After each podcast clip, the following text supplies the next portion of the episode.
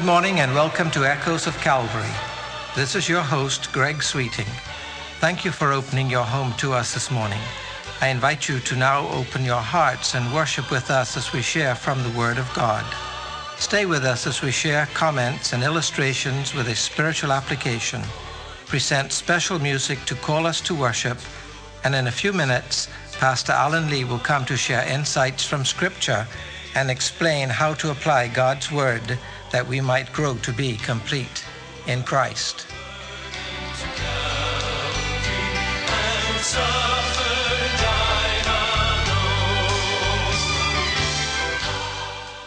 The other day I was looking something up on my computer and ended up at the Sony Electronics site.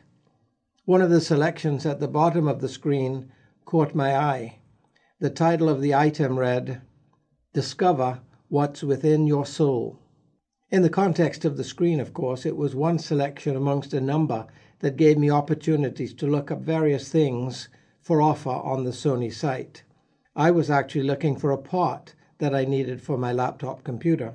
The selection I referred to allowed me to go to a page that Sony had prepared for its customers and which allowed them to delve deep into the offerings of this mammoth electronics company.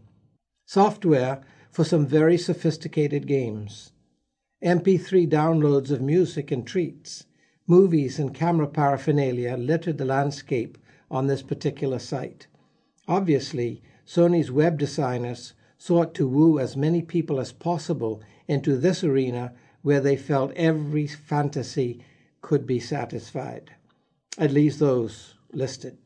It was a grand effort to appeal to the desires of the multitudes of people who are seeking to fill that void we often speak about, that seemingly insatiable appetite for entertainment, fulfillment, and deep satisfaction, that inner need that we all experience, a need to be satisfied. St. Augustine said it this way, and let me paraphrase There is a God shaped vacuum within each of us that can be filled by no one or nothing but God. And yet, people all around us focus on everything except God, so often trying to fill that void. They are unable to understand that it is God shaped, meaning that only God can satisfy that longing, that need to be filled. We must find our rest in Him. Sony offers on their website a number of opportunities or alternatives for those who are looking for excitement and fulfillment. But they are all in the wrong direction. They're all temporary. Remember what I said the selection was called? Discover what's within your soul. Sony thinks music and movies and computer games and the like can satisfy what's the soul's desire. I beg to differ. Above all powers, above all kings, above all nature and all created things, above all wisdom and all the ways of man. You were here before the world began. Above all kingdoms, above all thrones, above all wonders the world has ever known, above all wealth and treasures of the earth, there's no way to measure what you're worth.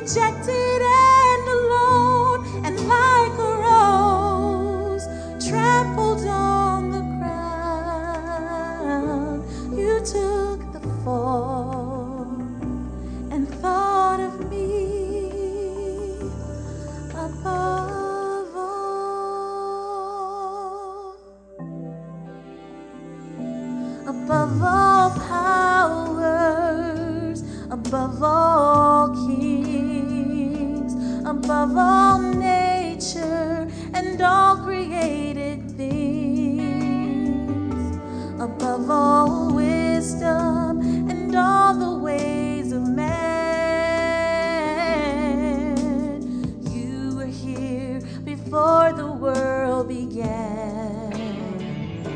Above all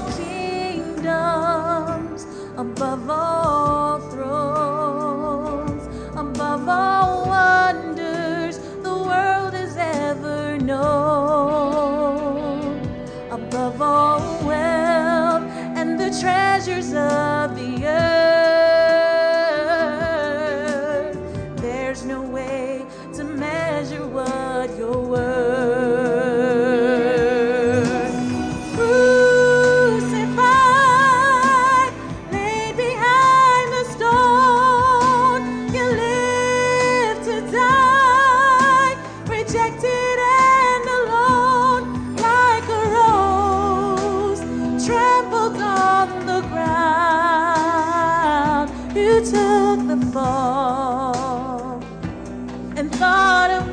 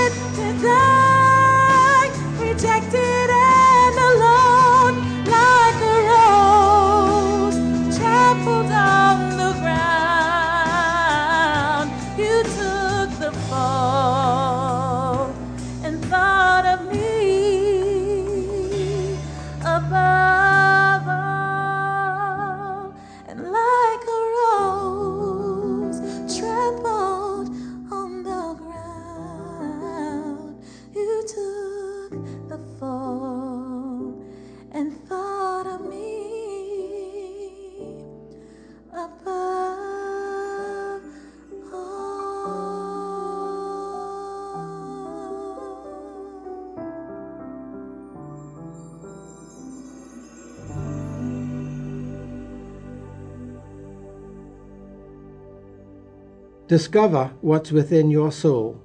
A provocative title, to be sure. At least Sony acknowledges that we have a soul, and they encourage us with curiosity to sign in and check out what's within your soul that day. Unfortunately, disappointment resides there. The suggestions and offerings on Sony's site will provide pleasure for a few minutes at a time. That God shaped vacuum within us cannot be quenched by any of these particular offerings. We can try to mask our inner longings for the eternal. We can pretend that we are satisfied with the many things that the world and even Sony offers us as substitutes. Music, in and of itself, is wonderful. A good movie can be engaging. A new computer game can often thrill us and challenge us. But at the end of life, when we stand before the King of Kings, Sony will have offered us absolutely nothing that can help us then. After contemplating these incredibly important issues, issues that have to do with life and death, and even our eternal destiny, John Wesley expressed it like this And can it be that I should gain an interest in the Saviour's blood? Died he for me who caused his pain? For me who him to death pursued? Amazing love! How can it be that thou, my God, shouldst die for me? And because he did, because of that amazing love, we can now become the children of God, heirs and joint heirs with Jesus Christ. That God shaped vacuum can be filled as it was meant to be, and we can be satisfied eternally. So, if you really want to discover what's within your soul, turn to the source of truth, our Creator, and find in Him the streams of living water, and He will satisfy completely.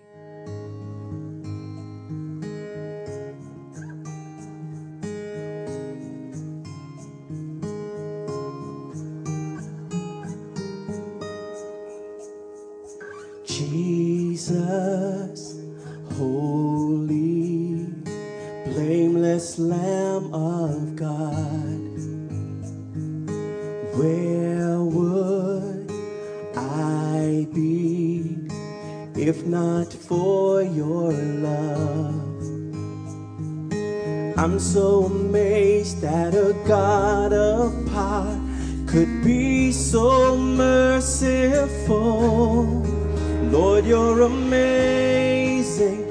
You're amazing. You've won my heart. You've won my So amazing.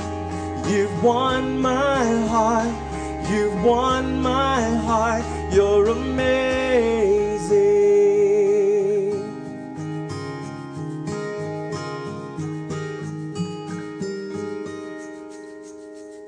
Jesus, holy, perfect sacrifice. I will remember your death that gave me life. See, I was condemned to the wages of sin, but your mercy paid in full. Lord, you're amazing.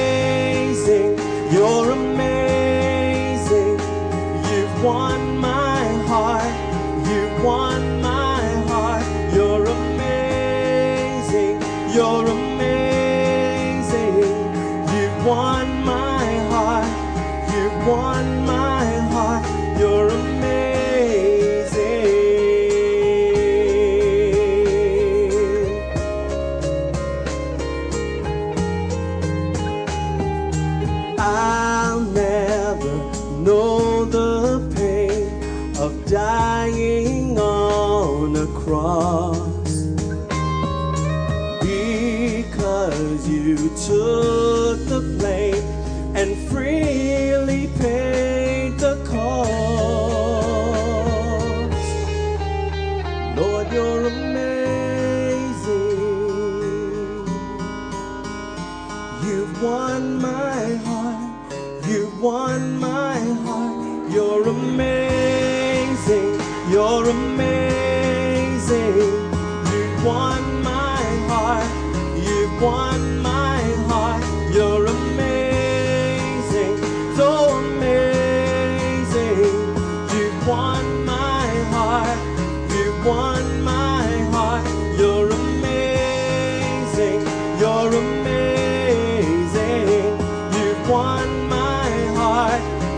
won my heart. You're amazing.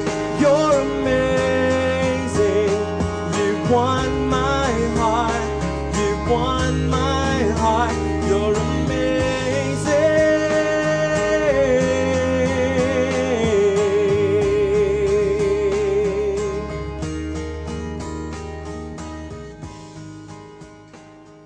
And now, with his message for today, here's our pastor, Alan Lee. Good morning once again in the name of our Lord Jesus Christ. Today we continue to focus upon the theme, What Does Jesus Think? based upon the principles as taught by our Lord Jesus Christ in his teachings on the Mount. We have already looked at the Beatitudes as his character portrait of a true disciple, and have started to consider now Jesus' mindset or perspective on several vital issues, such as anger, adultery, divorce, and remarriage, and the taking of oaths and vows. Our premise being that a true disciple will view these issues the same way Jesus does, and as a result, seek to implement them in his or her lifestyle as we seek to glorify him today. Now, we want to consider at this time Jesus' view or perspective on retaliation, as given in Matthew chapter 5, verses 38 through 42. Please follow along with me as I read the passage now from the New American Standard Bible. Quote, Jesus speaking, You have heard that it was said, An eye for an eye and a tooth for a tooth. But I say to you, do not resist an evil person. But whoever slaps you on your right cheek, turn the other to him also.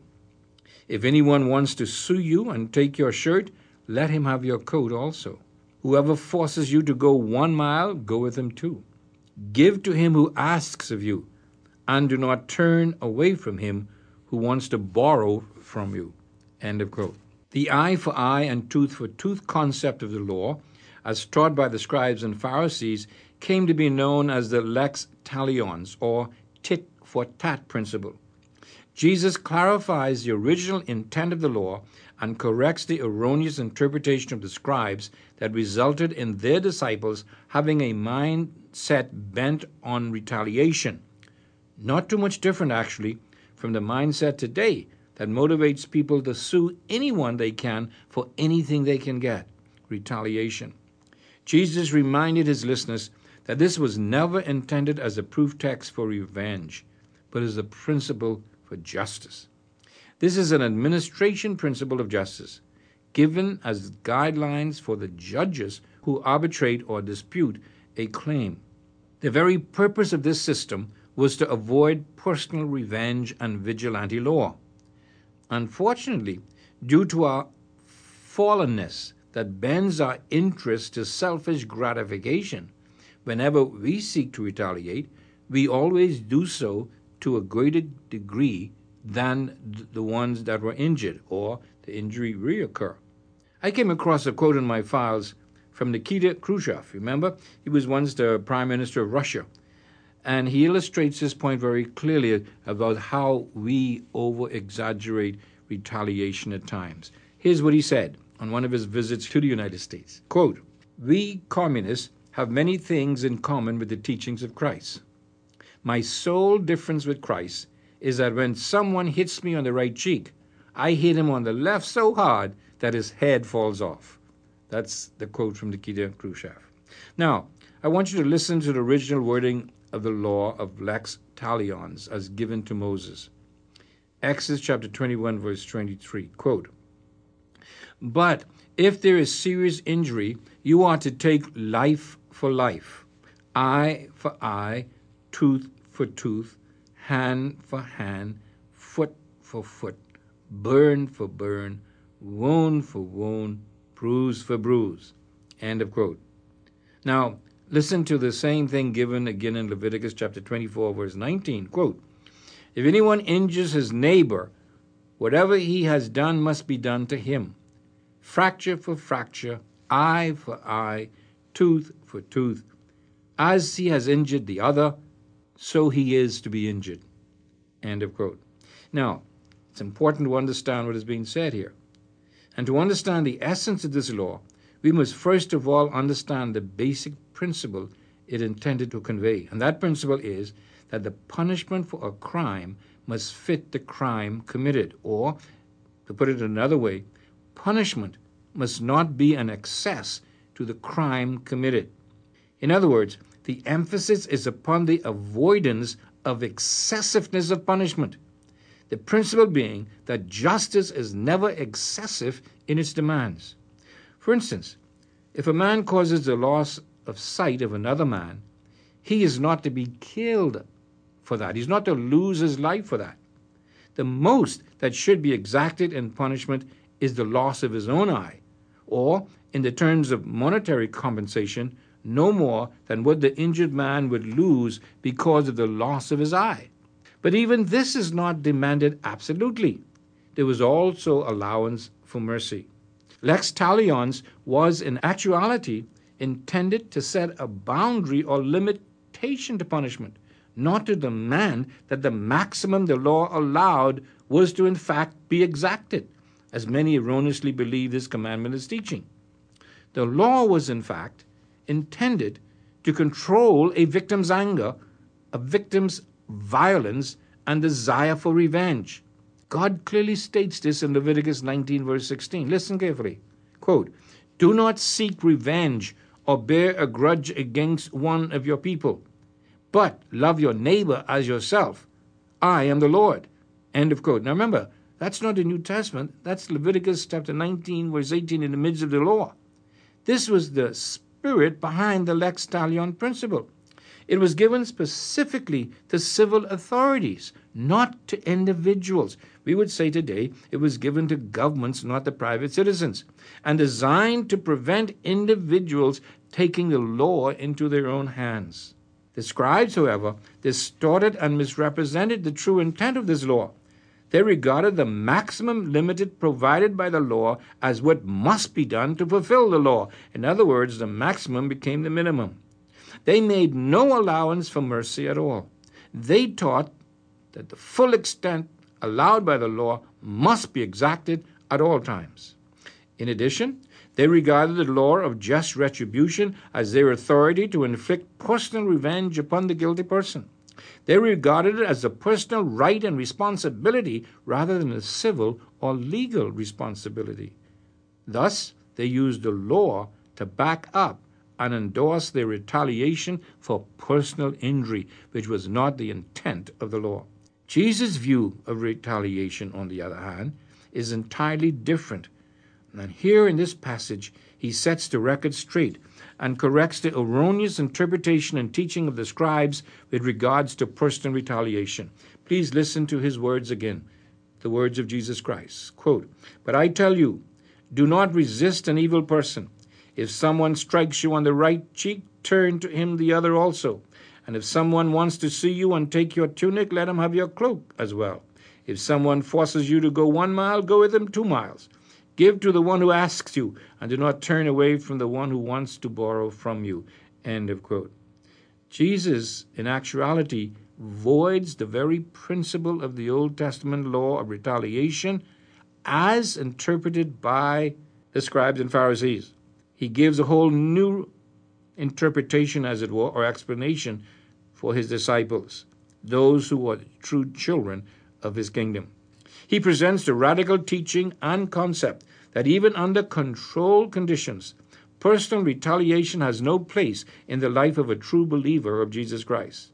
He insists that followers of the triune God are not to retaliate against those who wrongly use them, but instead they are to go beyond the minimum required of us and to do so in a loving way.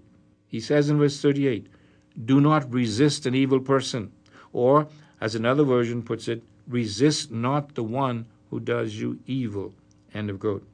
Jesus is referring here to personal relationships, not the state or government's obligation. Elsewhere, scriptures are clear in their declaration that government is to punish the evil doer for his evil doing. Justice must be served. The same principle, however, does not hold on the personal or interpersonal level, and this is important for us to realize. Here, the controlling principle is mercy and forgiveness, not retaliation or revenge. Another vital point this teaching is directed toward the believer, not the unbeliever. It is directed to the true disciple, not a mere professor or a religionist. This principle is so contrary to the nature of an unsaved person or a person who rejects God out of their life that it would be impossible for them to obey. It seems like foolishness to the person without the Spirit. This, I say again, is meant for the genuine believer in Christ, a true disciple of Jesus Christ, one who is totally committed of being Christ-like in his or her life. The new radical principle Jesus introduces here is that one's personal self interest and desire for personal revenge or retaliation must be laid aside for the glory of God. Jesus then gives four examples to illustrate this profound new truth and attitude that he is demanding of his true disciples. We have time today to look only at the first one. First, Jesus says, the true disciple or believer must give up his or her rights to retaliate for the infliction of personal insult or humiliation. Verse 39, remember what Jesus said? If someone strikes you on the right cheek, turn to him the other also. The reference here, in other words, is to personal insult, no matter how it is inflicted upon the individual. Jesus is stating a principle, not describing what must happen literally. He's just using that to demonstrate a principle. The principle Jesus is making is this do not resist or retaliate against the person who commits evil against you. Do not retaliate. An illustration of the principle is if someone strikes you on the right cheek, turn to him the other also.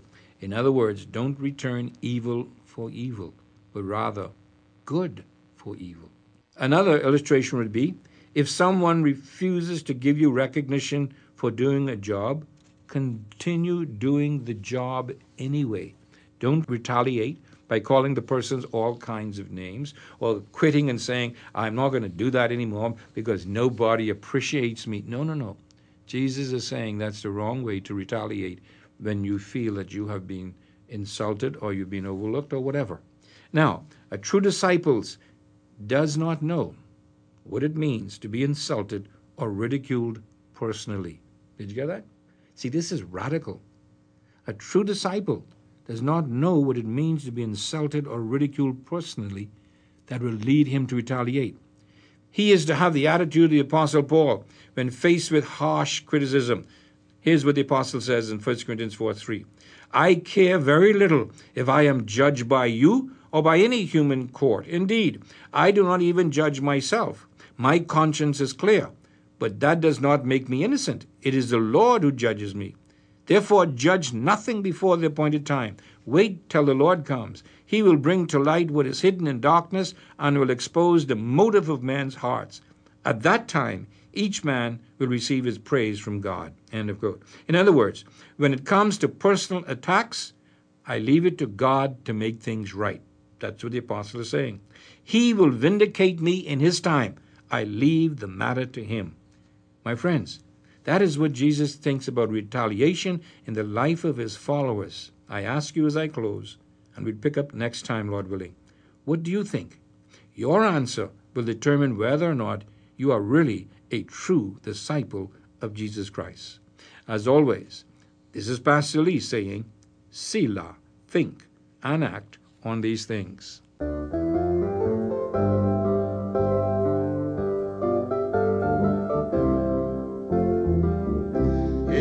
Happen in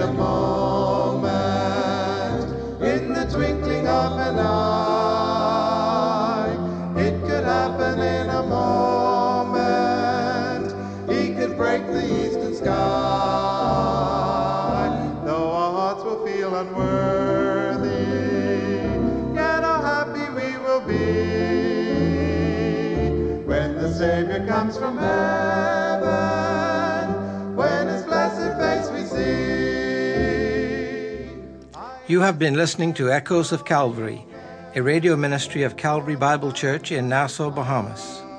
Our morning worship service begins this morning at 11 o'clock in the sanctuary located on Collins Avenue. We extend an invitation to you to join us on these occasions. If you would like to contact the church or Pastor Lee, address your letters to Echoes of Calvary, Post Office Box N1684, Nassau, Bahamas. And so we come to an end of this broadcast. I invite you to think about the message this morning. Consider the one who is our Savior and Lord. Grow to be complete in Him. And remember, as echoes from Calvary stir in your heart, keep listening for that shout Maranatha, the Lord is coming soon. there forevermore to stay.